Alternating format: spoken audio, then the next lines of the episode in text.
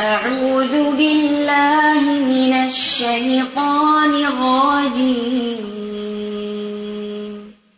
بسم الله الرحمن الرحيم. هل أتى على الإنسان حين من الدهر لم يكن لم يكن شيئا مذكورا. إنا خلقنا الإنسان من نطفة أمشاج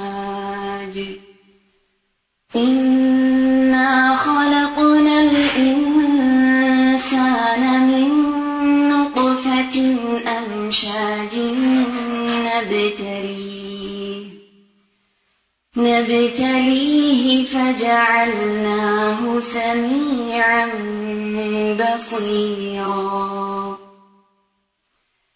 إنا هديناه السبيل إما شاكرا إما شاكرا وإما كفورا. إنا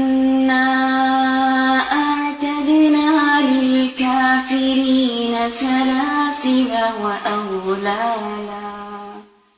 سلاسل وأغلالا وسعيرا. إن الأبرار يشربون من كأس كان مزاجها.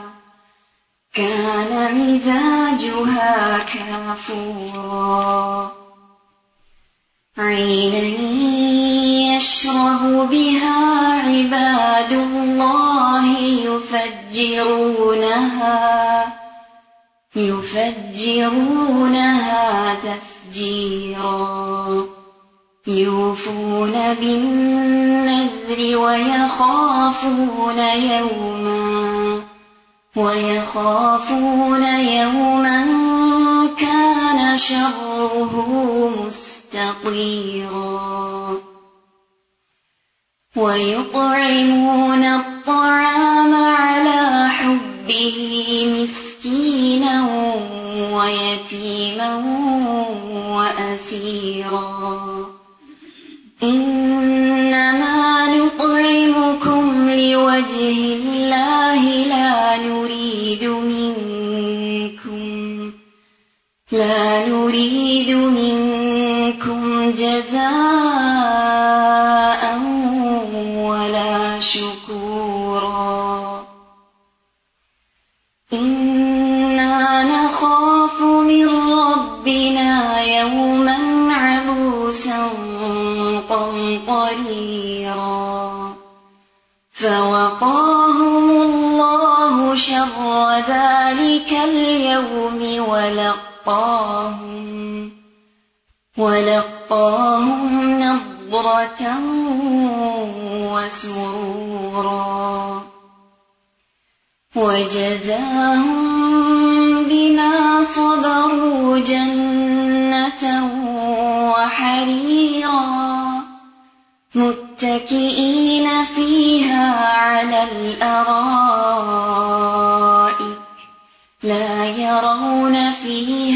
شمسا ولا زمهريرا ودانية عليهم ظلالها وذللت قطوفها تذليلا ويطاف عليهم بآنية من فضة وأكواب كانت قواريرا قوارير من فضة قدروها تقديرا ويسقون فيها كأسا كان مزاجها زنجبيلا عينا فيها تسمى سلسبيلا ويطوف عليهم ولدان مخلدون.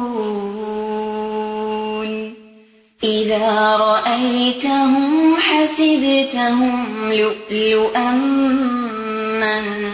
منثورا. وإذا رأيت ثم رأيت نعيما وملكا كبيرا عاليهم ثياب سندس خضر وإستبرق وحلوا أساور من فضة وسقاهم ربهم شرابا طهورا. إن هذا كان لكم جزاء وكان وكان سعيكم مشكورا. إنا نحن نزلنا عليك القرآن تنزيلا. فاصبر لحكم ربك ولا تطع منهم آثما أو كفورا. واذكر اسم ربك بكرة وأصيلا. ومن الليل فاسجد له وسبحه ليلا طويلا. إن هؤلاء يحبون العاجلة ويذرون وراءهم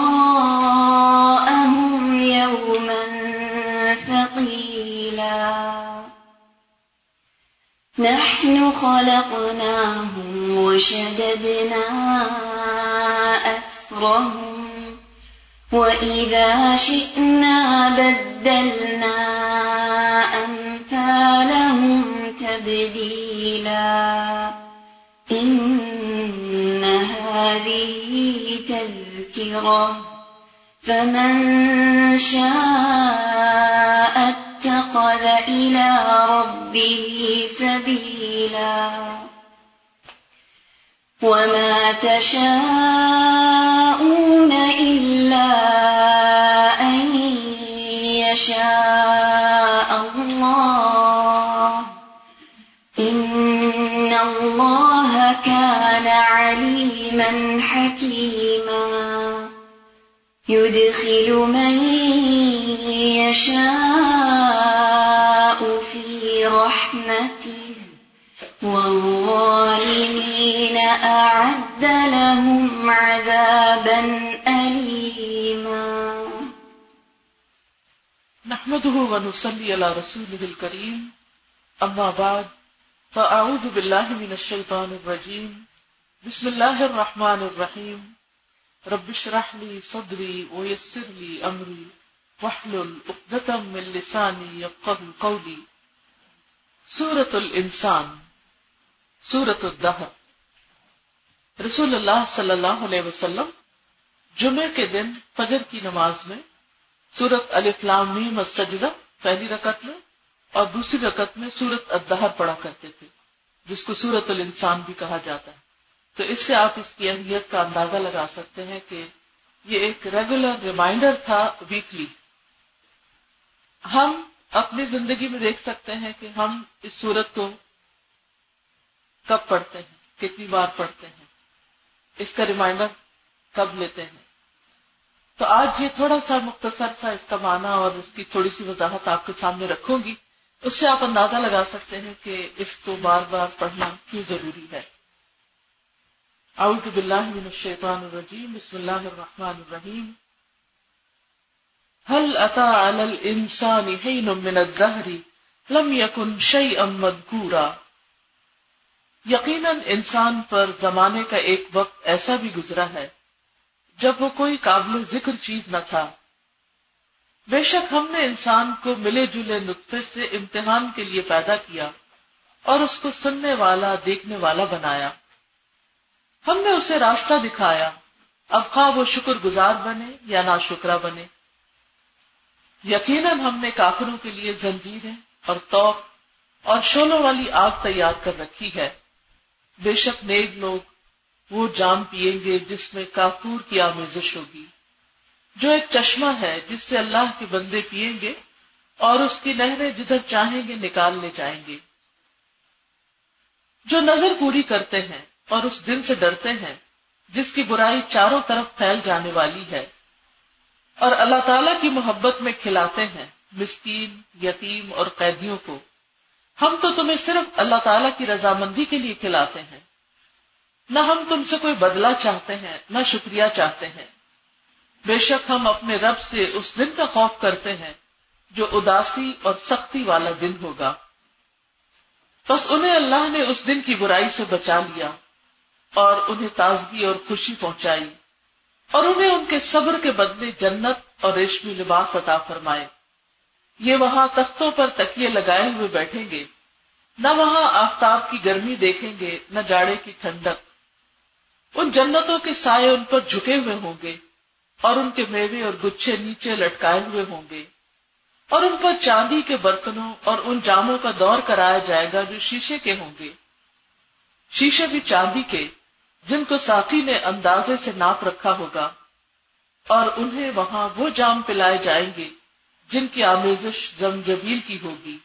جنت کی ایک نہر جس کا نام سلسبیل ہے اور ان کے گرد گھومتے پھرتے ہوں گے وہ کم سن بچے جو ہمیشہ رہنے والے ہیں۔ جب تم انہیں دیکھو تو سمجھو کہ وہ بکھرے ہوئے سچے موتی ہیں۔ تم وہاں جہاں بھی نظر ڈالو گے، سراسر نعمتیں اور عظیم الشان سلطنت ہی دیکھو گے۔ ان کے جسموں پر سبز باریک اور موٹے ریشم کے کپڑے ہوں گے اور انہیں چاندی کے کنگن کا زیور پہنایا جائے گا اور انہیں ان کا رب صاف پاک شراب پلائے گا۔ کہا جائے گا، یہ ہے تمہارے اعمال کا بدلہ اور تمہاری کوشش کی قدر کی گئی۔ بے شک ہم نے آپ پر بتدریج قرآن نازل کیا، تو آپ اپنے رب کے حکم پر قائم رہیں اور ان میں سے کسی گناگار یا ناشکرے کا کہنا نہ مانے اور اپنے رب کا نام صبح و شام یاد کریں۔ اور رات کے وقت اس کے سامنے سجدے کریں اور بہت رات تک اس کی تصویر کریں بے شک یہ لوگ جلدی ملنے والی دنیا کو چاہتے ہیں اور اپنے پیچھے ایک بڑے بھاری دن کو چھوڑ دیتے ہیں۔ ہم نے انہیں پیدا کیا اور ہم نے ہی ان کے جوڑ اور بندھن مضبوط کیے اور ہم جب چاہیں ان کے عوض ان جیسے اوروں کو بدل لائیں۔ یقیناً یہ تو ایک نصیحت ہے جو چاہے اپنے رب کی راہ لے اور تم نہ چاہو گے مگر یہ کہ اللہ ہی چاہے۔ اور اللہ تعالیٰ حکمت والا، علم والا ہے، جسے چاہے اپنی رحمت میں داخل کر لے اور ظالموں کے لیے اس نے دردناک عذاب تیار کر رکھا ہے۔ یہ ہے سورت الدہر۔ سورت الدہر میں دراصل انسان کی زندگی کے سفر کے بارے میں بتایا گیا ہے کہ انسان کچھ نہ تھا، پھر اللہ نے انسان کو پیدا کیا۔ پھر اس کے بعد وہ اللہ تعالیٰ سے جا کے ملاقات کرے گا، ایک ایسے دل میں جو بہت سختی والا ہوگا۔ اور پھر اس کے بعد اس کا ٹھکانا اگر نیک ہے تو جنتوں کی شکل میں ہوگا۔ اس صورت میں جہنم کا ذکر بہت کم ہے اور زیادہ تر ذکر جنت کی نعمتوں کا ہے۔ اور پھر وہ اوساف یا وہ کام بھی بتا دیے گئے ہیں جن کی بنا پر انسان جنت کا مستحق ہوگا۔ اللہ تعالیٰ فرماتے ہیں، یقیناً گزرا ہے انسان پر ایک وقت زمانے میں جب کوئی قابل ذکر چیز نہ تھا۔ جب تک بچہ پیدا نہیں ہو جاتا، اس کی کوئی شناخت نہیں ہوتی۔ جب پیدا ہوتا ہے تو پھر ہم کہتے ہیں، یہ میری بیٹی ہے، یہ میرا بیٹا ہے۔ اور پھر اس کا نام رکھا جاتا ہے۔ پھر اس کے بہت سے رشتے وجود میں آ جاتے ہیں۔ پھر وہ بڑا ہوتا ہے۔ پھر وہ اپنی پیاری پیاری حرکتوں سے سب کا دل جیت لیتا ہے۔ پھر کچھ جوان ہوتا ہے، پھر جوانی کے کچھ تقاضے ہوتے ہیں۔ پھر بڑھاپے کی طرف جاتا ہے۔ کچھ لوگ دنیا میں بہت محنت کر کے کچھ نام کما لیتے ہیں، کچھ ایسے ہی آتے ہیں، حیوانوں کی طرح زندگی بسر کر کے دنیا سے چلے جاتے ہیں۔ تو بہرحال، انسان ہم میں سے ہر ایک انسان اس دنیا میں جو آیا ہے، اس کی واپسی کا بھی ایک سفر ہے۔ لیکن انسان کو پیدا کیوں کیا؟ تو اگلی آیت میں اس کا مقصد بتا دیا گیا۔ انا خلق نل انسان امن نطفت ہم نے انسان کو ایک نطفے سے پیدا کیا اور نطفہ بھی کیا، مرد اور عورت کا، ملا جلا۔ اور کس لیے پیدا کیا؟ نب تلی ہی کہ ہم اس کو آزما کے دیکھیں۔ یعنی بنیادی طور پر اس دنیا میں ہم میں سے ہر ایک کو ٹیسٹ کیا جا رہا۔ ہے اور اس ٹیسٹ کے بعد ہر ایک کو دیکھا جا رہا ہے کہ کون کہاں جانے کو ڈیزرو کرتا ہے۔ کس کو جنت میں جانا چاہیے اور کس کو جنت میں نہیں جانا چاہیے۔ اور اس امتحان کے لیے اللہ تعالیٰ نے انسان کو سننے والا اور دیکھنے والا بنایا ہے۔ یعنی کان اور آنکھیں دی تاکہ انسان علم حاصل کرے، مشاہدہ کرے، اچھے برے کے فرق کو جانے، پہچانے اور اس کے مطابق اپنی زندگی کا یہ سفر طے کرے اور اس امتحان میں کامیاب ہو سکے۔ اور صرف یہ نہیں کہ کان اور آنکھیں دی سوچنے، سمجھنے کی صلاحیت دی، بلکہ ان ہدینا اس سبیلا ہم نے اس کا راستہ بھی دکھا دیا یعنی سیدھا راستہ سرات مستقیم۔ انبیاء کے ذریعے، صالحین کے ذریعے۔ اور پھر اس سے کیا چاہا؟ اما شاکر و اما کا پورا خواہ وہ شکر گزار بنے یا نا شکرا بنے۔ یعنی یہ ہم میں سے ہر ایک کا جو امتحان لیا جا رہا ہے یا جو ہمیں ٹیسٹ کیا جا رہا ہے، وہ ٹیسٹ ہے اس چیز میں کہ ہم شکر گزار ہیں یا نہیں۔ شکر گزار کون ہوتا ہے؟ شکر گزار وہ ہوتا ہے جو اللہ تعالیٰ کی نعمتوں کو پہچانتا ہے اور پھر ان کا حق ادا کرتا ہے۔ جو نعمت کو پہچانتا ہے، نعمت دینے والے کو پہچانتا ہے، اور یہ جانتا ہے کہ اس نعمت کو استعمال کیسے کرنا ہے۔ اور استعمال کر کے نعمت دینے والے سے راضی بھی ہو جاتا ہے۔ جو شخص نعمت کو ہی نہیں پہچانتا، وہ نعمت کا حق ادا نہیں کر سکتا۔ جو نعمت دینے والے کو نہیں پہچانتا یعنی اپنے رب کو نہیں پہچانتا، وہ بھی شکر گزار نہیں ہو سکتا۔ اور جو رب کو پہچانتا ہے اور نعمت کو پہچانتا ہے لیکن یہ نہیں جانتا کہ نعمت کا حق ادا کیسے ہوتا ہے، وہ بھی شکر گزار نہیں ہوتا۔ تو ہم میں سے ہر ایک کو یہ دیکھنا ہے، اپنے آپ کو دیکھنا ہے کہ کیا میں شکر گزار ہوں یا نہیں۔ دن میں ہمارے اوپر مختلف کیفیات گزرتی ہیں۔ ہمارا دل الٹ پلٹ ہوتا رہتا ہے۔ کبھی ہمارے اندر کوئی خوشی کا احساس ہوتا ہے، کبھی غم کا احساس ہوتا ہے۔ انسان مختلف حالتوں میں سے کسی نہ کسی حالت میں ہوتا ہے۔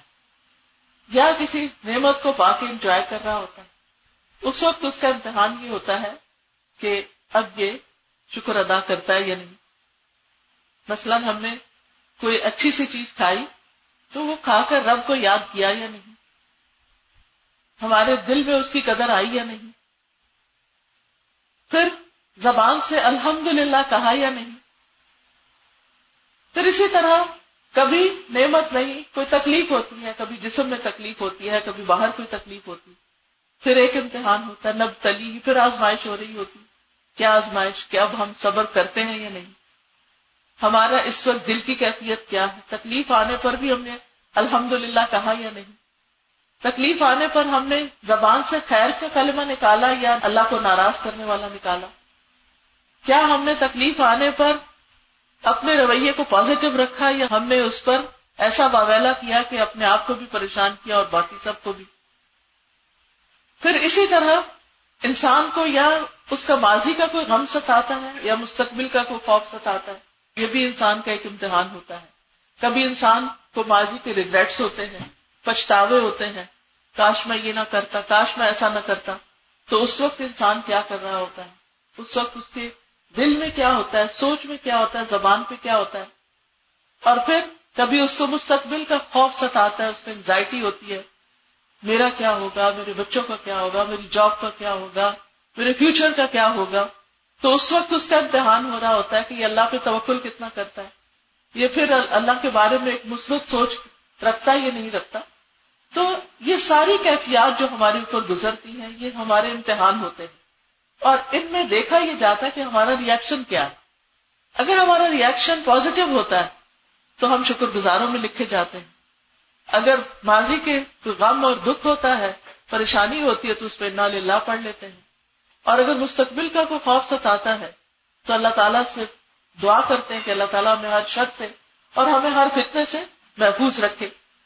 تو جو بندہ یہ جانتا ہے کہ اس نے ہر لمحے کس طرح ریئیکٹ کرنا ہے اور کس طرح پازیٹو وے میں ریئیکٹ کرنا ہے، اس کی سوچ کے اعتبار سے، دل کے اعتبار سے، یا پھر عمل کے اعتبار سے۔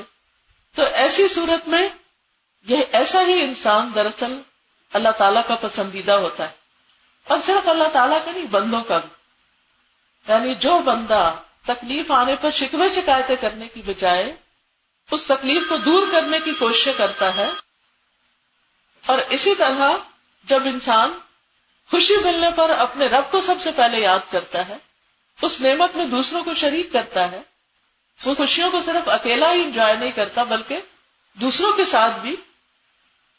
تو یہ جو انسان کے رویے ہیں، یہی اس کو یا شکر گزار بناتے ہیں یا ناشکرا بناتے ہیں۔ اور ان میں ایک سب سے اہم ترین چیز کہ ان سب چیزوں کو اللہ کی خاطر کرنا، صرف دکھاوے کے لیے نہیں کرنا۔ تو یہی شکر گزاری کی بنیاد بنتی ہے۔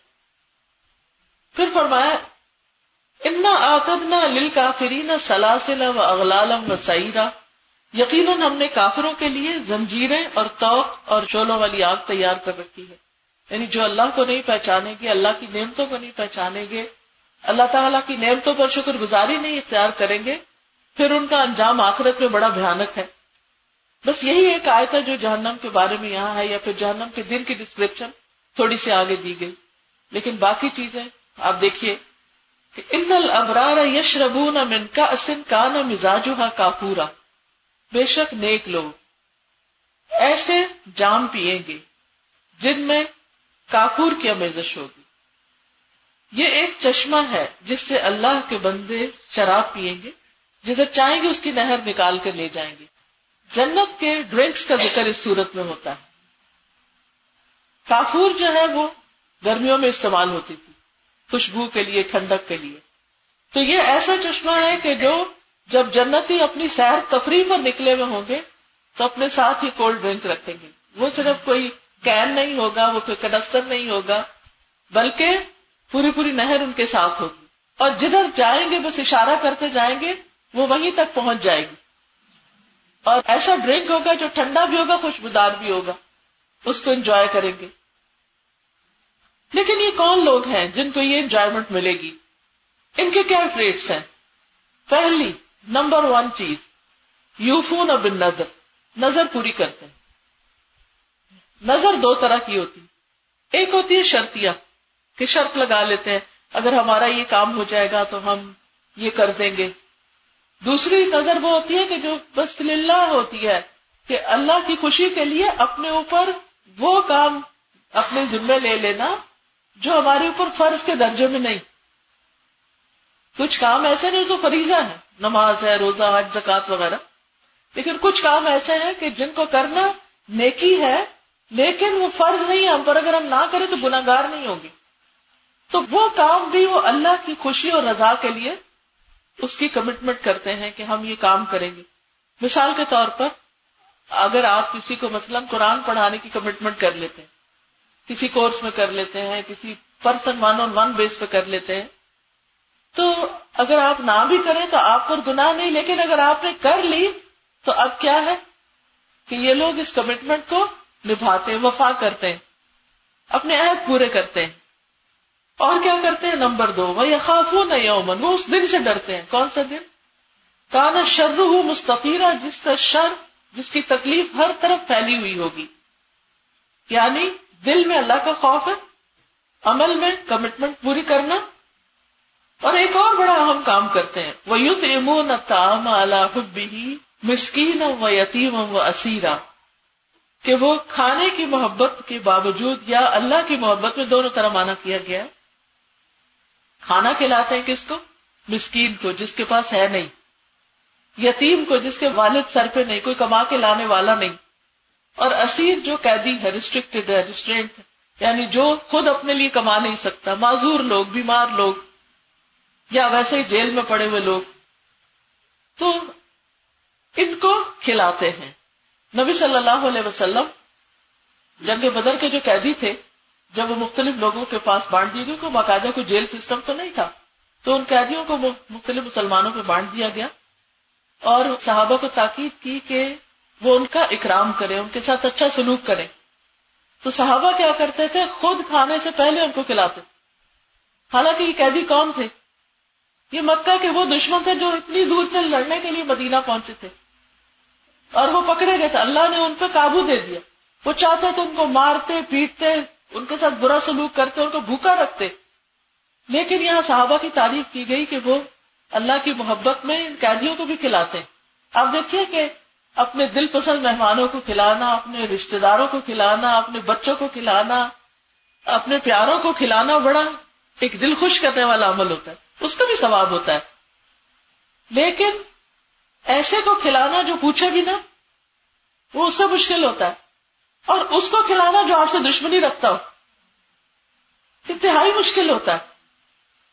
تو یہ لوگ جو جنت میں جانے والے ہیں ان کے اندر اتنا بڑا دل ہے کہ جو لوگ ان سے دشمنی بھی رکھتے ہوں، جو لوگ ان کے ساتھ اچھا سلوک نہ کرتے ہو جو ان کے خیر خواہ نہ بھی ہوں، ان کو بھی کھلاتے ہیں۔ حالانکہ خود بھی بھوکے ہوتے ہیں، اس کھانے کی محبت بھی ہوتی ہے کہ ہم خود کھا جائیں، لیکن پہلے ان کو دیتے ہیں اور پھر خود کھاتے ہیں۔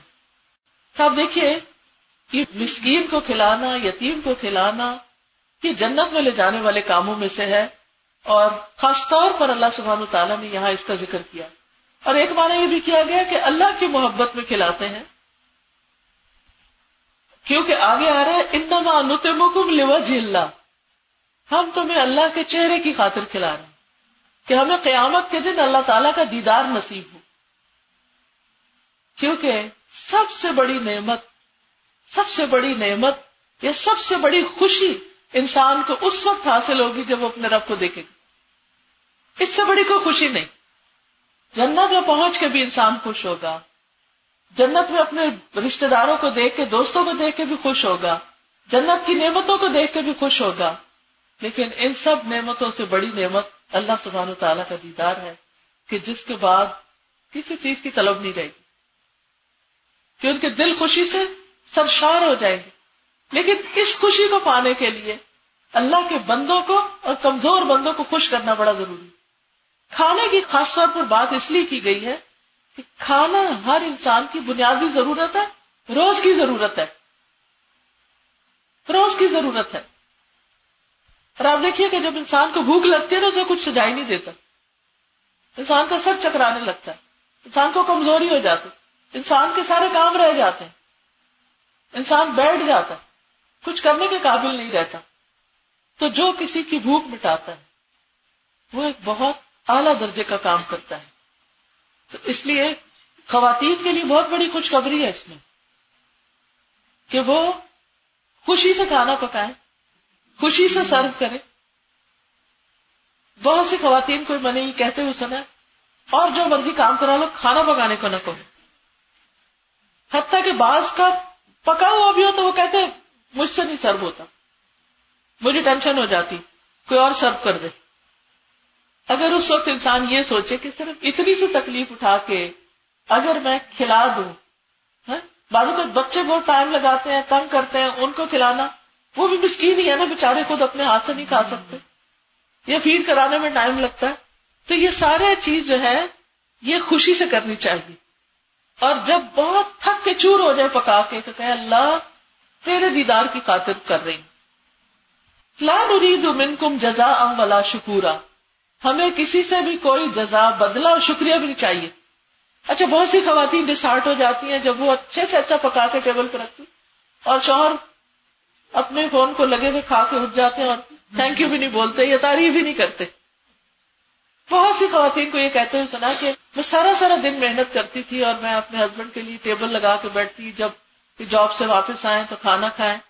تو کہتے میں ابھی بیٹھتی ہی تھی اور اتنے میں وہ کھا پی کے اٹھ بھی جاتے تھے۔ اور مجھے اتنا برا لگتا تھا کہ میں نے اتنی محنت کی ہے۔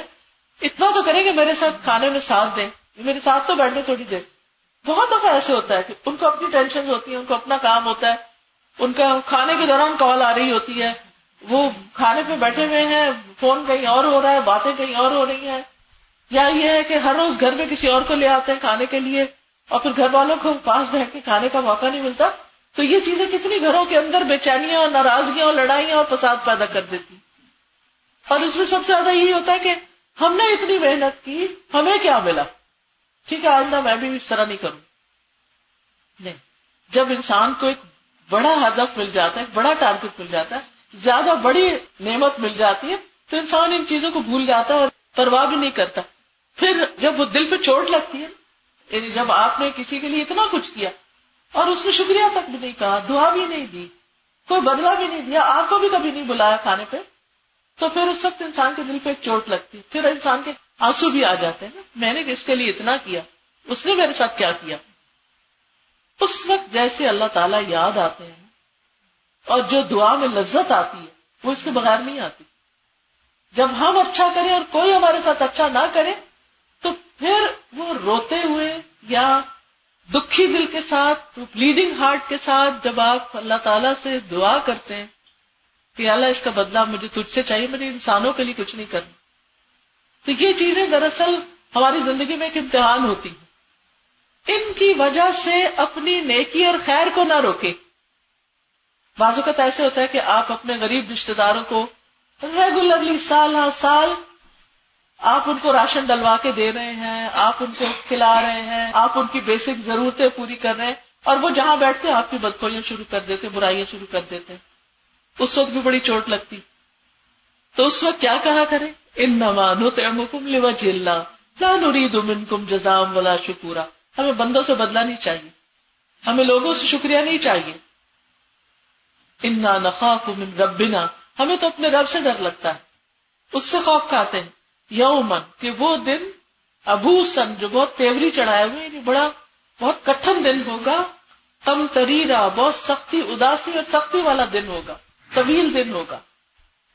یعنی اس دن انسان اداس بھی ہوگا، انسان پریشان حال بھی ہوگا، اس دن کی تیاری آج کرنی۔ اور اس تکلیف کو دور کرنے کے لیے آج کی تکلیف برداشت کر لینی۔ ولی رب کا فصبر اپنے رب کے لیے صبر کرتے ہوئے۔ تو آپ دیکھیے کہ جب بھی انسان ہرٹ ہوتا ہے نا، تو اس کا مقابلہ بھی انسان اگر اسمائل کے ساتھ کر لیتا ہے یا خیر اور بھلائی کے ساتھ کر لیتا ہے، تو وہی چیز انسان کے لیے اس دن کی خوشیوں کا باعث بن جائے گی۔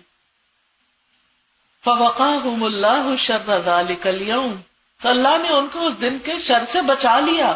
ڈن، بچ گئے، فیصلہ ہو گیا۔ ماضی کا سیگا استعمال ہو رہا ہے۔ بچا لیا۔ یعنی جب مستقبل کی بات ماضی کے سیگے میں ہو رہی ہو پاسٹ میں ہو رہی ہو، تو اس کا مطلب ہے کنفرمڈ بات ہے۔ سمجھ، ہم جیسے کہتے ہیں نا، سمجھو ہو گیا۔ ڈن ڈیل یعنی پکی ہو گئی۔ اب اس میں کوئی شک کی بات نہیں کہ ایسا ہی ہوگا۔ فوقا ہوں اللہ شر کلیوں ولقا ہوں ندرتم و سرورا اور اس دن انہیں تازگی اور خوشی پہنچائی۔ یعنی ترو تازگی اور خوشی ان کو آ ملے گی۔ ان پہ ڈال دی جائے گی۔ یعنی خوش ہو جائیں گے وہ۔ ان کے چہرے اداس نہیں ہوں گے۔ ان کے چہرے تر و تازہ ہوں گے۔ وہ جزا ہوں بیما صبر جنت و حریرا اور ان کے صبر کا بدلہ انہیں جنت اور ریشم کی شکل میں ملے گا۔ جنتوں میں بسائے جائیں گے، ریشمی لباس پہنائے جائیں گے۔ متقین وہ اپنے کاؤچز پر تکیے لگائے ہوئے، ٹیک لگائے ہوئے ریلیکسنگ انداز میں بیٹھے ہوئے ہوں گے۔ لا نفیحا شمسم ولا زم ہریرا نہ ہی سورج کی تپش ہوگی اور نہ ہی سردیوں کی جاڑے کی ٹھنڈک ہوگی۔ درمیانہ موسم، بہار جیسا موسم ہوگا۔ نہ تو دھوپ کی تیز لو ستائے گی ان کو، اور نہ ہی جب بادل آ جاتے اور سردی سخت پڑتی ہے تو سردیوں کی ٹھنڈک بھی ان کو نہیں ستائے گی۔ خوشگوار موسم۔ ٹھنڈی ٹھنڈی روشنی۔ جو آنکھوں کو بھی تیز نہ لگی۔ جنت کا جو ویدر ہوگا وہ یعنی کہ معتدل ہوگا۔ تو اس جیسی راحت دنیا میں کوئی ہے ہی نہیں۔ آپ جتنے چاہے انتظام کر لیں، لیکن کچھ چیزیں ہمارے کنٹرول میں نہیں ہیں۔ اور پھر اس کے ساتھ وہ دانیہ تن علیہ مزلا لوہا وہ دلہ تدلیلا ان جنتوں کے سائے ان پر جھکے ہوئے ہوں گے یعنی درختوں کے سائے، بڑے بڑے درخت۔ توبا درخت کے بارے میں آتا ہے کہ ایک سوار سو سال اس کے سائے میں چلے گا تو اس کا سایہ ختم نہیں ہوگا۔ سوچئے کہ وہ کتنا بڑا درخت ہوگا اور کتنا خوبصورت ہوگا۔ آپ نے پرانے درخت کبھی دیکھے ہوں گے اور پھیلے ہوئے درخت کبھی دیکھے ہوں گے ان کا حسن ہی کچھ اور ہوتا ہے یا اونچے درخت آپ نے دیکھے ہوں گے۔ تو وہاں پر اس طرح کی جو سینری ہے، اس کی خوبصورتی بتائی گئی۔ وہ یوتاف علیہم بآنیت من فدت اور چاندی کے برتن ان پہ پھرائے جائیں گے۔ وہ اکباب اور کپس، کانت قواریرا جو شیشے کے ہوں گے۔ قواریرا من فدہ وہ شیشہ بھی چاندی کی قسم کا ہوگا یعنی کرسٹل کلیئر جس کو بولتے ہیں نا، کہ ایسا کہ جس میں کوئی داغ نہ ہو، اور چمکدار ہوگا، اس کی اپنی ہی ایک خوبصورتی ہوگی۔ قدروہا تقدیرا جو جنت کے منتظمین ہوں گے، انہوں نے ان کو اندازے سے بھرا ہوا ہوگا، نہ وہ منہ تک بھرے ہوئے ہوں گے اور نہ آدھے خالی ہوں گے۔ دونوں چیزیں انسان کو تکلیف دیتے ہیں جب کوئی آپ کو کچھ پیش کرتا نا۔ اگر لبا لب بھرا ہو تو آپ اس کو بھی اٹھاتے ہو گھبراتے اور اگر آپ کی پیاس زیادہ اور کوئی آدھا گلاس پیش کرے تو اس میں بھی تکلیف ہوتی تو وہاں ایسے ہی بھرا جائے گا جتنا انسان کی طلب ہوگی۔ وہی اس اب آپ دیکھیں، پہلا ڈرنک کیا تھا جو ساتھ ہر جگہ جائے گا؟ وہ خود پیئیں گے۔ جہاں چاہیں گے، نکال لیں گے، پی لیں گے۔ دوسرا ڈرنک جنت کے خادم لے کر آئیں۔ گے جنت کے خادم کتنے ہوں گے؟ ایک روایت میں آتا ہے کہ ادنا درجے کا یعنی سب سے کمتر درجے کا جو جنتی ہوگا، اس کے ایک ہزار خادم ہوں گے، جن میں سے ہر ایک الگ الگ ڈیوٹی پر ہوگا۔ یعنی ہر وقت سرو کرنے کے لیے تیار ہوں گے آپ کو۔ اور اس میں آپ دیکھیے، دنیا میں کیا ہوتا ہے؟ اچھے سے اچھا آپ خادم رکھ لیں۔ اچھے سے اچھی میڈ رکھ لیں۔ اب آوازیں دیتے جائیں گے، لگتا ہے ان کو سنائی نہیں دیتا۔ آگے سے جی بھی کر دیں گے اور پھر آئیں گے اس وقت جب اپنا کام خود اپنی مرضی کریں گے۔ لیکن یہاں جنت کے خادم دوڑتے پھر رہے ہوں گے، آگے پیچھے ہو رہے ہوں گے، کیا چاہیے؟ یعنی ایسی زبردست سروس ہوگی۔ ویوس کان مزاج زنجبیلا ایسا ڈرنک پہ جائیں گے، ایسے جام پہ لائے جائیں گے جس میں سوٹ کی، جنجر کی آمیزش ہوگی۔ وہ کولڈ ڈرنک تھا اور یہ ہاٹ ڈرنک ہے۔ ان دونوں میں فرق ہے۔ اس میں خوشبو ہے کافور کی، یہاں خوشبو ہے زنجبیل کی۔ اربوں کے یہاں یہی دو ڈرنک زیادہ مشہور، جب بھی آپ دیکھیں کعبے کے اندر زعفران کبھی ڈالتے کبھی کوئی خوشبو ڈالتے تو یہ پیش کیے جائیں گے کپس کے اندر۔ کیونکہ ہاٹ ڈرنک بہت زیادہ نہیں پیا جاتا۔ اس کی ٹھنڈے کی ڈرنک کی نہر ہے اور یہ کپس میں دیا جا رہا ہے۔ یہ بھی تھوڑا سا فرق ہے۔ این پیہا تو سما سل سبیلا اس کا چشمہ ہوگا۔ اس کی نہر نہیں اس کا چشمہ ہے، جس کا نام سل سبیل ہے۔ حضرت عبد الرحمان بن عوف نے ایک دفعہ حضرت عائشہ رضی اللہ تعالی عنہ کے لیے کوئی گفٹ بھیجا۔ نبی صلی اللہ علیہ وسلم کی وفات کے بعد حضرت عبد الرحمان بن عوف جو ایک مالدار صحابی تھے، انہوں نے ذمہ لیا ہوا تھا ازواج متحرات کے سالانہ خرچ کا اور ان کی ضروریات پوری کرنے کا۔ تو حضرت عائشہ جواب میں ان کو دعا دے کے بھیجتی کہ اللہ تعالیٰ عبد الرحمان بن عوف کو سل سبیل سے پانی پلائے۔ وہ یتوف علیہم ولدان مخلدون۔ یہ سروس دینے والے کون ہوں گے؟ ولدان، بچے ہوں گے یعنی بہت بوڑھے یا اولڈ سروینٹس نہیں ہوں گے، بلکہ ینگ بچے ہوں گے ینگ لاٹ ہوگی۔ مخلدون، جو ہمیشہ بچے ہی رہیں گے یعنی بڑے نہیں ہوں گے۔ آپ دیکھیے کہ آپ کتنا بھی اچھا ایکٹیو قسم کا سروینٹ کوئی لے آئے، کچھ عرصے کے بعد بیمار ہو جائے گا، کچھ عرصے کے بعد بوڑھا ہو جائے گا۔ دنیا میں سو مسئلے ان کے چلتے تھے، آرام بھی ملتا ہے ان سے، لیکن ان کے ساتھ مسائل بھی بہت سارے ہوتے۔ ہیں یہاں آپ کے اوپر نوکروں کی کوئی ٹینشن نہیں ہوگی۔ کہ کوئی حاضر ہوا نہیں، ہوا، وہ آج بیمار ہو گیا، وہ آج چھٹی کر گیا، آج وہ نہیں، کچھ بھی نہیں۔ اور پھر ادارہ تہم حسب تہم لو ملتورا۔ دیکھنے کا منظر بھی بڑا حسین ہوگا۔ جب تم انہیں دیکھو گے تو دیکھو گے کہ وہ بکھرے ہوئے موتی ہیں۔ کیا سین ہوگا؟ کبھی آپ کی کوئی تصویر ٹوٹ کے گری ہو تو آپ نے دیکھا ہوگا وہ اچھلتے ہوئے موتی جو ہیں، کتنا حسین منظر پیش کرتے ہیں۔ تو اسی طرح جنت کے جو وہ ہوں گے سر، وہ بھاگتے پھر رہے ہوں گے چمکدار ڈریسز میں۔ یعنی انہیں کو دیکھ کے دل خوش ہو جائے گا۔ وہ اظہار تسم تم نعیم و ملکن کبیرا تو تم جدھر بھی نظر ڈالو گے۔ جہاں دیکھو گے، اوپر دیکھو گے، نیچے دیکھو گے، دائیں دیکھو گے، بائیں دیکھو گے نیمتے ہی نیمتے نظر آئیں گی اور بہت بڑی بادشاہت، بہت بڑی بادشاہت۔ آپ دیکھیے کہ دنیا میں کیا ہوتا ہے کہ عام طور پر جب ہم کسی میں پارٹی وغیرہ میں جاتے ہیں، تو مختلف طرح کے لوگوں نے کپڑے پہنے ہوتے ہیں، ان کو دیکھ کے ہم خوش ہو رہے ہوتے ہیں، مختلف طرح کے زیور پہنے ہوئے ہوتے ہیں، سارے کوئی بند سبر کے آتا ہے۔ جگہ کو ڈیکوریٹ کیا جاتا ہے، دلہن کو ڈیکوریٹ کیا جاتا ہے جس مناسبت سے پارٹی ہوتی ہے یا کچھ۔ لیکن یہ کبھی نہیں ہوا کہ آپ جائیں تو ہر چیز پرفیکٹ کبھی واش روم آپ کو اچھا نہیں ملے گا وہاں۔ کبھی آپ کو پلیٹس ٹھیک نہیں ملیں گی۔ کبھی آپ کو کہیں چھت پہ کوئی چیز گندی نظر آ جائے گی۔ کبھی کوئی کارپیٹ سے اسمیل اٹھ رہی ہوگی۔ یعنی کچھ نہ کچھ کچھ نہ کچھ۔ وہاں ایسا ضرور ہوتا ہے کہ جس سے انسان کی خوشی جو ہے یا کسی کی کوئی بات آپ کو ہرٹ کر جائے گی، یا کوئی آپ کے اوپر کوئی تبصرہ کر جائے گا۔ آپ کے لباس پہ یا آپ کے جسم پہ یا کوئی آپ کو نصیحت کر جائے گا، ایسی یا ساری خوشی جو ہے وہ بھارت ہو جائے گی۔ یعنی دنیا میں کوئی خوشی صاف شفاف نہیں ہوتی۔ اس میں کچھ نہ کچھ اس کو خراب کرنے والی چیز آ جاتی۔ لیکن جنت میں ہر طرف نیمتے ہی نیمتے اور بادشاہتی کا سامان ہوگا۔ اور پھر ان کے جسموں پر سبز باریک اور موٹے ریشم کے کپڑے ہوں گے، انہیں چاندی کے کنگن کا زیور پہنایا جائے۔ برتن بھی چاندی کے ہیں، کنگن بھی چاندی کے اور گرین اور جو سلور کلر ہے، اس کی تو آپس میں کمبینیشن ہی آپ دیکھیں کس قدر خوبصورت ہے۔ جنت میں ہمیشہ ایک طرح کا ڈریس نہیں ہوگا اور ایک طرح کے زیورات نہیں ہوں گے، بلکہ اس میں بہت ورائٹی ہوگی۔ پھر ولی من خاف مقام اور ابھی ہی جنتان۔ سورت الرحمان میں آتا ہے جو اپنے رب سے ڈرتا ہے، اس کے لیے دو طرح کے باغ۔ ایک باغ ہے جس میں ہر چیز سونے کی ہے، دوسرا باغ جس میں ہر چیز چاندی کی ہے۔ انسان کبھی کہیں جا رہا ہے، کبھی کہیں جا رہا ہے، کبھی کچھ پہن رہا ہے، کبھی کچھ کھا رہا ہے، کبھی یعنی وہاں زندگی صرف اور صرف انجوائمنٹ ہوگی اور کسی قسم کا کوئی اس کا بل پے نہیں کرنا، کسی قسم کا وری نہیں کرنا۔ دنیا میں تو ذرا سا اوپر نیچے پر ہو جاتا ہے، تو انسان کو فکر ہوتی ہے کہ اب میں یہ پورا کہاں سے کروں گا۔ یا پھر ڈر لگتا ہے کہ اسراف نہ ہو جائے، اللہ تعالیٰ ناراض نہ ہو جائے۔ لیکن وہاں پر ایسی کوئی پریشانی نہیں ہوگی، صرف نعمتوں کو انجوائے کرنا ہی زندگی کا مقصد ہوگا۔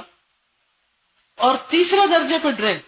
وہ سقا ہوں رب ہوں شراب ان کا رب ان کو پاکیزہ شراب پلائے۔ اب یہ رب خود پلائے گا۔ تین درجے ہو گئے۔ پہلا درجہ خود پی رہے ہیں۔ دوسرا درجہ غلمان پلا رہے ہیں، ولدان پلا رہے ہیں، جنت کے خادم پلا رہے اور تیسرا اعلی درجہ رب پلا رہا ہے۔ آپ سوچئے کہ رب جس کو پلائے گا، پھر اس کے اعزاز اور اکرام کا حال کیا ہوگا؟ اس کی عزت اور شان کیا ہوگی؟ تو جو مسلمان جنت میں جائیں گے نا، ان کے بھی درجے ہیں۔ ان کے بھی درجے ہیں۔ پہلا درجہ ہے عام لوگوں کا۔ عام لوگوں کا منہم ظالم النفس کوئی اچھے کام کر لیے کچھ گناہ کر لیے۔ پھر معاف ہو کے جنت میں پہنچ گئے۔ دوسرا درجہ ہے وہ منہم مختصر درمیانہ درجے کے لوگوں کا۔ اور تیسرا درجہ ہے وہ منہم سابق بالخیرات بیزن اللہ، کہ جو اللہ کے عزت سے نیکیوں میں سبقت لے جاتے تو سب سے پہلے دوڑتے ہیں۔ اللہ تعالیٰ کی کتاب میں سے کوئی بھی حکم جب سنتے ہیں، کوئی بھی بات جب پڑھتے ہیں، تو پھر وہ سب سے آگے کرنے والے ہوتے ہیں۔ وہ لیڈرز ہوتے ہیں۔ وہ فالوورز نہیں ہوتے۔ وہ ٹرینڈ سیٹرز ہوتے ہیں۔ کہ میرے رب کا حکم ہے، مجھے اپنے رب سے ملاقات کرنی اس کی تیاری میں یہ کرنا ہے۔ کسی بھی چاہے وہ نماز کا حکم ہو، چاہے کھانا کھلانے کا ہو، چاہے کوئی بھی ہو، ان کو اس بات کی ہرس رہتی ہے کہ اچھا ان کے کام اس چیز پہ لگے رہتے اچھا نیکی کا اور کون سا موقع ہے؟ اور کیا کر سکتی؟ اور کیا کر سکتی؟ اور کیا کر سکتی؟ تو جو انسان سابق بالخیرات ہوتا ہے، نیکیوں میں دوڑ لگاتا ہے، اس کے لیے پھر جنت میں بھی اعلیٰ درجے کی ٹریٹمنٹ ہوگی، ان کا رب ان کو پلائے گا۔ اللہ تعالیٰ فرمائے گا، ان نہ کان الکم جزا ان بے شک یہ تمہارا بدلا ہے۔ یہ ایسے مفت میں نہیں مل رہا۔ یہ تم نے کچھ کیا ہے۔ وکان سا مشکورا اور تمہاری کوشش جو ہے وہ قابل قدر ٹھہری۔ جنتی جو ہے وہ دنیا میں سستی کے مارے زندگی بسر نہیں کرتے۔ بیکار اپنا دن ضائع نہیں کرتے۔ اور اس میں آپ دیکھیے کہ اگر ہمارے پاس کچھ بھی کام کرنے کا نہ ہو، کوئی کھانا بھی کوئی اور پکا رہا ہے لانڈری بھی کور کر رہا ہے، گھر کے بھی سارے ہر چیز کے لیے آپ کے پاس میڈ سرمنٹس وغیرہ موجود ہے، آپ کے اوپر کوئی ذمہ داری نہیں۔ تو آپ اپنی زندگی کو اور بہت سے کاموں میں لگا سکتے اور اگر باہر نکلنے کا کوئی چانس نہیں، تو ذکر کی کثرت کر سکتے جو سونے چاندی کے پہاڑ خط کرنے سے بہتر۔ یعنی اللہ تعالیٰ کی تصویر سبحان اللہ و بحمدی، استغفر اللہ اللہ مسلم وسلم مبارک اللہ نبی محمد۔ لا الہ الا انت سبحانک انی کنت من الظالمین. لا حول ولا قوة الا باللہ العلی العظیم. سبحان اللہ والحمد للہ وہ لا الہ الا اللہ واللہ اکبر. پھر لا الہ الا اللہ وحدہ لا شریک لہ. لہ الملک و الحمد وہو علا کل شین قدیر. تو ان سارے اسکار کی اگر آپ پابندی کریں تو بے شمار نیکیاں آپ جمع کر سکتے اور ایون اگر آپ پہ بہت سے اور بھی کام ہے تو نہلے پہ دہلا ہاں، آپ کام بھی کر رہے ہیں، خدمت خلق بھی کر رہے ہیں، اور ساتھ اللہ کا ذکر بھی کر رہے ہیں۔ تو یہ دنیا کا وقت، کمائی کرنے کا وقت ہے، کچھ کرنے کا وقت ہے۔ اور یہاں کہا جا رہا ہے، تمہاری کوشش، بھاگ دوڑ جو تم اسٹرگل کر رہے تھے۔ کسی کی آپ عادت کے لیے جا رہے ہیں، کسی کو آپ کھانا دینے کے لیے جا رہے ہیں، کسی کو آپ، کسی کی اور طرح سے مدد کرنے کو جا رہے ہیں۔ گھر میں بیمار ہیں، بزرگ ماں باپ یا ساس سسر بیمار ہیں، ان کی خدمت کر رہے ہیں، ان کی ٹیک کیئر کر رہے ہیں۔ اور پھر اس کے بعد یہ کہ عام مسلمانوں کی کارکائی کر رہے ہیں، تعلیم دینے کا کام کر رہے ہیں، ان کو سکھا رہے ہیں، خود سیکھنے کے لیے جا رہے ہیں۔ یعنی یہ ساری چیزیں انسان سے اسٹرگل مانگتے۔ تو دیکھا یہ جائے گا کہ تمہاری زندگی میں بھاگ دوڑ کتنی تھی، محنت کتنی تھی، کوشش کتنی تھی۔ تو ہم نے سے ہر شخص کو اپنی زندگی کو آرگنائز کرنا چاہیے دیکھنا چاہیے فرائض کتنے پورے ہو گئے۔ پھر یہ کہ نوافل میں کیا کیا چیز ہے؟ کیونکہ کوئی چیز بندے کو اللہ سبحان و تعالیٰ کا اتنا قرب نہیں کرتی جتنا فرائض کی ادائیگی۔ سب سے زیادہ جس چیز سے بندہ اللہ کے قریب ہوتا ہے وہ فرائض ہوتے ہیں۔ پھر وہ قرب حاصل کرتا رہتا ہے اور نوافل ادا کرتا ہے۔ یعنی نوافل کے ذریعے وہ اللہ تعالیٰ کے اور قریب اور قریب بڑھتا چلا جاتا ہے۔ تو اس لیے ہمیں فارغ نہیں رہنا چاہیے۔ لیزینس کا شکار نہیں ہونا چاہیے۔ کسی چیز کو ایکسکیوز نہیں بنانا چاہیے۔ یہ زندگی کی ساری چیزیں چلتی رہتی ساری چیزیں آتی اور چلی جاتی کبھی بیماری آتی پھر وہ چلی جاتی ہے، کبھی بچے چھوٹے ہوتے ہیں پھر بڑے ہو جاتے ہیں، کبھی گھر میں کوئی مسئلے مسائل کھڑے ہو، ان چیزوں کو ایکسکیوز نہ بنے جو آپ نے کرنا ہے، جو آپ نے اپنی گول سیٹنگ کی ہوئی ہے، وہ ضرور کر لیں۔ مثلا، اس رمضان میں ہم میں سے ہر ایک کو دیکھنا چاہیے کہ میں نے اگلے سال کے لیے کیا گول سیٹنگ کی۔ مثلا، راتوں کو ہم نے عشاء کی نماز کے ساتھ کتنی کتنی تراویح پڑھی۔ کیا عام دنوں میں ہم کبھی سوچ سکتے ہیں کہ عشاء میں دو نفل یا ایکسٹرا پڑھ لیں تھکے ہارے ہوتے ہیں، ہم کہتے ہیں بس جلدی سے وقت ہو اور ہم نماز پڑھے اور سو جائیں۔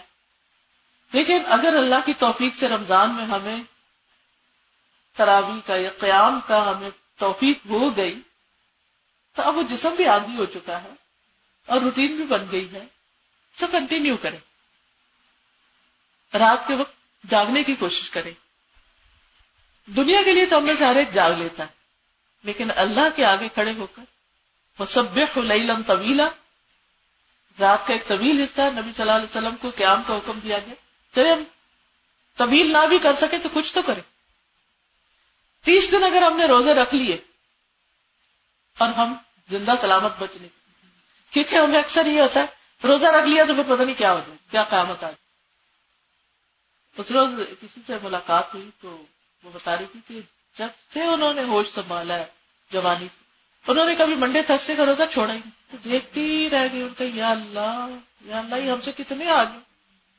اور ہم نے کبھی رکھا ہی ہمارے یہاں پاکستان کے کلچر میں روزہ ہے ہی نہیں۔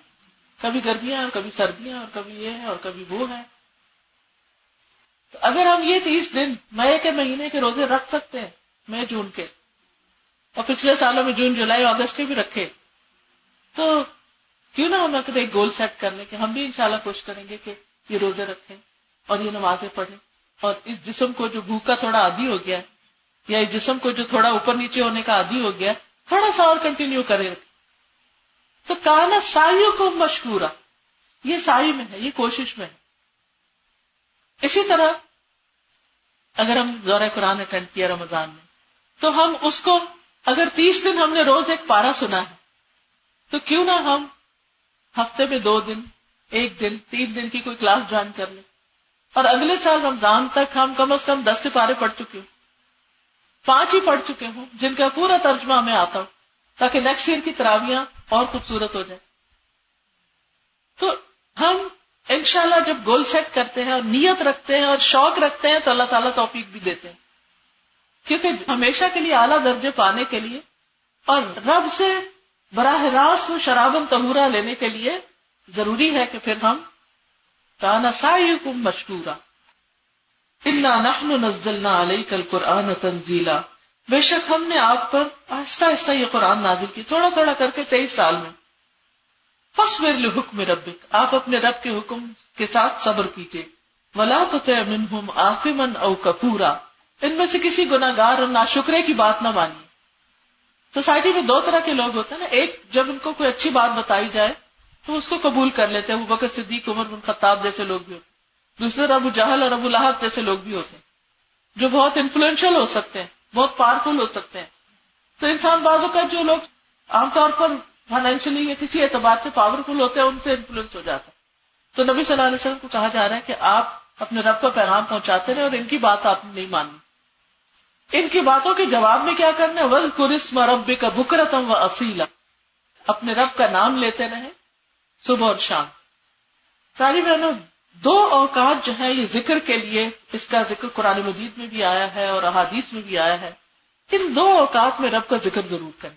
ایک ہے قبل طلوع شمسی و قبل غروبی سورج نکلنے سے پہلے اور سورج غروب ہونے سے پہلے۔ کیا ذکر؟ ویسے تو نمازوں کی طرف بھی اشارہ ہے اس میں، لیکن تصویر سبحان اللہ و بحمدہ۔ حدیث میں آتا ہے کہ جو شخص ان دو اوقات میں سو سو بار یہ تصویر پڑھ لیتا ہے، قیامت کے دن، قیامت کے دن وہ اس سے بہتر عمل کوئی نہیں لے کے آئے گا۔ اس کا نام اعمال سب سے بہترین ہوگا۔ کتنے منٹ لگتے ہیں؟ صرف پابندی کی ضرورت۔ اس میں تصویر تو اپنی جگہ بھی اور دن بھر بھی ہم کرتے ہیں۔ لیکن اوقات کی پابندی کے ساتھ اگر کرنے کی ایک دفعہ عادت ڈالیں۔ اور عادت کیسے فجر کی نماز پڑھی، صبح شام کے اسکار کے ساتھ ہی یہ تصویر پڑھ لی۔ اصل کی نماز پڑھی، شام کے اسکار پڑھے اور ساتھ ہی تصویر کر لی۔ اور اگر آپ کے پاس اس وقت بہت کام ہے، ہاتھ مصروف ہیں یہ کچھ، تو آپ ایک دفعہ بیٹھ کے کاؤنٹنگ کر کے دیکھ لیں کہ آپ کو کتنے منٹ لگتے ہیں، دو منٹ لگتے ہیں، ڈھائی لگتے ہیں، تین لگتے ہیں۔ نیکسٹ تین منٹ کے لیے خاموش ہو کر یہ یہی پڑھتے جائیں، انشاءاللہ سو دفعہ پورا ہو جائے چھوٹا سا عمل ہے، اور کتنی بڑی جزا۔ اور تصویر جو ہے وہ دل کی گٹن دور کرتی ہے۔ غموں کا علاج ہے۔ مسائل سے نکلنے کا ذریعہ ہے۔ قرآن مجید میں یونس علیہ السلام کے بارے میں آتا جو مچھلی کے پیٹ میں چلے گئے تھے، کہ اگر وہ تصویر نہ کرتے لبی کی بتنی ہی یوم یبعثون تو مچھلی کے پیٹ میں ہی رہتے قیامت تک، باہر نہ نکلتے۔ تو آخرت کے اعتبار سے بھی تصویر کا بہت بڑا آ اور دنیا کے اعتبار سے بھی۔ وَلَقَدْ نَعْلَمُ أَنَّكَ يَدِيقُ صَدْرُكَ بِمَا يَقُولُونَ۔ ہمیں معلوم ہے کہ آپ کا سینہ تنگ ہوتا ہے لوگوں کی باتوں سے۔ یعنی جو لوگ باتیں بناتے ہیں آپ پر، آپ کا دل تنگ ہوتا ہے۔ نبی صلی اللہ علیہ وسلم کا بھی دل تنگ ہوتا تھا۔ کیونکہ کچھ لوگوں کی باتوں میں بڑی دل آزاری ہوتی۔ تو پھر کیا کریں؟ اس کا علاج قرآن مجید میں بتا دیا گیا۔ سب بحمد ربی کا تو اپنے رب کی ہم کے ساتھ اس کی تصویر بیان کریں۔ اور پھر اس کے لیے سجدہ کریں۔ نہیں نفل پڑھنا اور تصویر کرنا دلوں کی تنگی کو دور کر دیتا۔ آج کتنے لوگ ہیں جو ڈپریشن کا شکار ہو جاتے ہیں۔ بے وجہ دل میں اداسی کا شکار ہو جاتے ہیں۔ فکر فاقے کا شکار ہو جاتے ہیں۔ ان سب چیزوں سے نجات کے لیے بھی اور یہ پریشانیاں اتنی بار کا دل کو گھیر لیتی کہ چہرے پر اثر نظر آنے لگتے ہیں۔ چہرے پریشان ہو جاتے ہیں۔ تو اس کا علاج کیا ہے کہ انسان تسبیح کرتا رہے تسبیح اس تنگی کو دور کر دے گی۔ پھر فرمایا وہ من لی اور رات کے وقت اس کے سامنے سجدہ کرو۔ اور بہت رات تک اس کی تسبیح کیا کرو۔ نبی صلی اللہ علیہ وسلم کے خادم کہتے ہیں کہ میں تھک جاتا تھا، لیکن نبی صلی اللہ علیہ وسلم جب رات کو سوتے تھے تو تسبیح کرتے رہتے تھے، تو اس تسبیح کی آواز وہ بھی سن رہے ہوتے تھے۔ اور اشارہ ہے تحجد کی طرف بھی۔ بے شک یہ لوگ جلدی ملنے والی دنیا کو چاہتے ہیں۔ ہم تسبیح کیوں نہیں کر پاتے؟ نوافل کیوں نہیں پڑھ سکتے؟ ہم دین کی تعلیم کیوں نہیں حاصل کر پاتے؟ کیونکہ دنیا کی محبت ہے ہمارے دل میں۔ دنیا نہیں ہمیں چھوڑتی۔ اس کو بھی خوش کر لیں اس کو بھی خوش کر لیں یہ بھی کر لیں وہ بھی کر لیں لہٰذا جو اصل فرائض کے درجے کے کام ہے وہ چھٹ جاتے ہیں۔ اللہ تعالیٰ فرماتے ہیں اپنے پیچھے ایک بڑا بھاری دن چھوڑ دیتے ہیں، اس کو بھول جاتے ہیں۔ ہم نے انہیں پیدا کیا اور ہم نے ہی ان کے جوڑ اور بندھن مضبوط کیے۔ یہ جسم دیا کس نے؟ یہ جوڑ مضبوط پٹھوں اور رگوں سے کس نے کیے؟ اللہ نے کیے تو کیا اسی کا شکر ادا نہیں کریں؟ کیونکہ یہ جو تصویر ہے نا، یہ جوڑوں کا صدقہ بھی ہے۔ اور ہم جب چاہیں ان کے عوض، ان جیسے اوروں کو بدل لائیں گے۔ اگر تم عبادت نہیں کرو گے اللہ اور مخلوق پیدا کر دے گا، وہ اس کی عبادت کرے گی۔ یقیناً یہ تو ایک نصیحت ہے بس جو چاہے اپنے رب کی راہ لے لے۔ اور تم نہ چاہو گے مگر یہ کہ اللہ ہی چاہے۔ بے شک اللہ علم اور حکمت والا ہے جسے چاہے اپنی رحمت میں داخل کر لے۔ اور اللہ کی رحمت کیا ہے؟ اللہ کی جنت۔ اور ظالموں کے لیے اس نے دردناک عذاب تیار کر رکھا ہے۔ تو اللہ کی رحمت پانے کے لیے؟ وکان سعیکم مشکورا۔ اس زندگی میں کوشش شرط بھاگ دوڑ شرط ہے، نیکی اور خیر کے کاموں کے لیے دوڑ لگانا شرط ہے۔